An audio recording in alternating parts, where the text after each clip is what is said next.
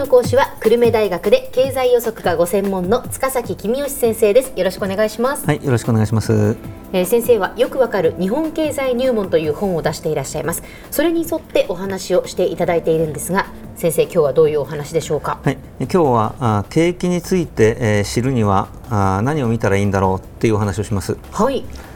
今の景気がどうなっているか最も簡単に知るためには、まあ、政府が月例経済報告っていうのを出しますので、はい、えー、それを見るのがいいでしょうと。あその政府の月例経済報告っていうのは、はい、例えばホームページとかで、ね、あのホームページに載ってますしあの新聞にも載りますので、はい、えー、の最初のその用紙のところだけ 恥ずかしい、えー、用紙のところだけ、えー、見ていただけば、はい、あのホームページ見ると本当に表紙に一二行で、えー、結論載ってますし、えー、あのその後にもまああの用紙が載ってますので、はい、そこだけ見ていただければと思います。わかりました。ね。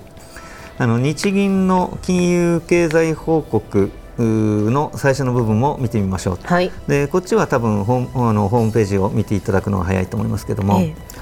まあ、あの内閣府と日銀は日本の中では最高レベルの景気分析能力を持っていますので、はい、まあ、この2つを見ればあ最低限のイメージはつかめると思います。うん。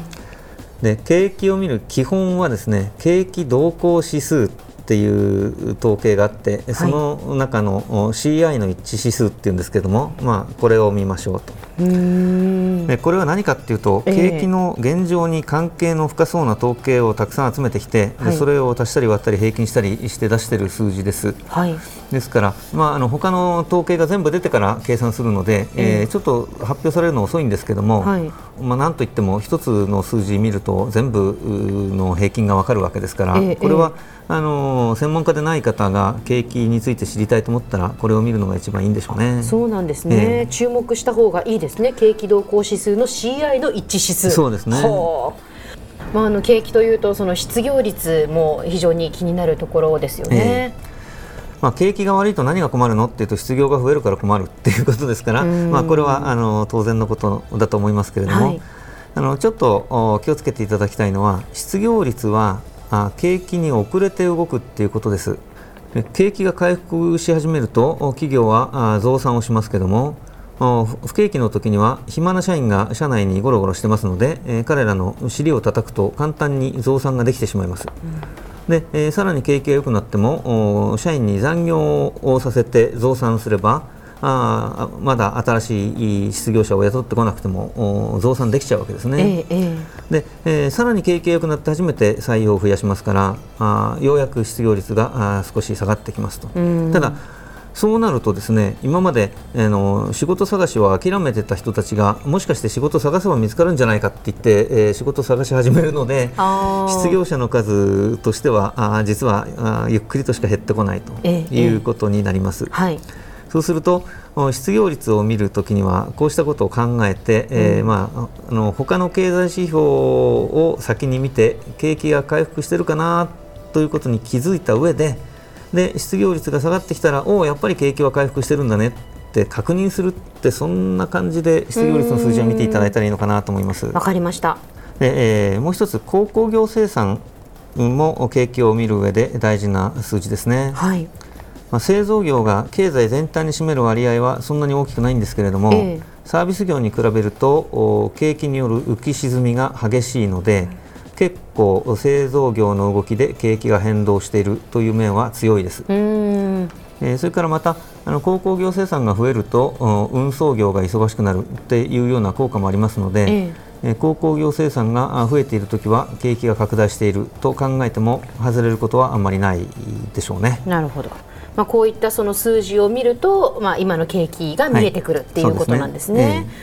はい、じゃあその来年の、まあ、景気の予測っていうことになるとどうなんでしょうか？あの来年の予想というとですね、まあ、政府の経済見通しっていうのが発表されているわけですが、うん、これはちょっといろんな思惑があってですね素直な予測というよりはあいろんな思惑が入った数字だと言われていますので、はい、あまり参考にしない方がいいんじゃないかと思います。あそうですか、で日銀の予測の方があの使えてたんですがこれもアベノミクスになってからですね消費者物価は2%上がるんだっていう結論が先にある感じなのであんまり参考にならないかなと思います。そうなんですね、えーそうするとじゃあ民間のエコノミストの予測を見ようということになるんですが民間にはエコノミストが大勢いて、えー、誰の予測を見たらいいかわからないと。うんでマスコミによく出る人の予測を見ようかっていうとそそれが当たるとは限りませんと。なんでかっていうと面白い話をするからマスコミに出ているんであって予測が当たりやすい人がマスコミに出てるわけじゃないわけですね。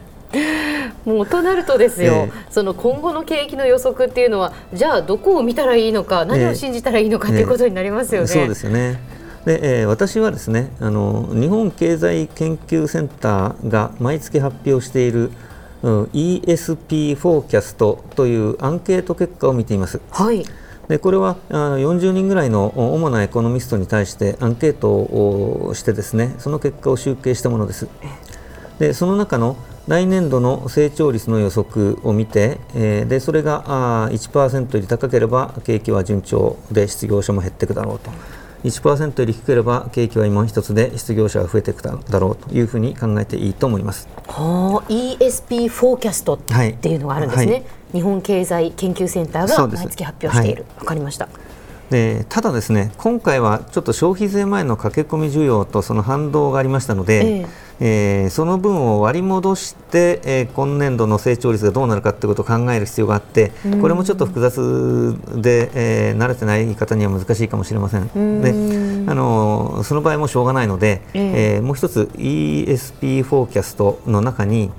景気は近々方向を変えると思いますか？っていうアンケートの結果が載っていますので、ええ、まあ、そちらを見ていただくしかないのかなと。でまあ、そちらを見ると、まあ、今年度も今年度中に方向を変えることはないよって言ってる人の方が多いので、うん、まあ、あのこれを見て、えー、安心していいのかなというふうに思ってます。そうですか、はい、では先生今日のまとめをお願いします。はい今の景気がどうなっているのか知るためには月例経済報告の冒頭部分を見ましょう。景気動向指数、鉱工業生産指数なども参考になります。今後の景気の予測を知るためには ESP フォーキャストの成長率予測が1%を超えているかどうかは見ればいいでしょう。今日の講師は久留米大学で経済予測がご専門の塚崎公義先生でした。どうもありがとうございました、はい、ありがとうございました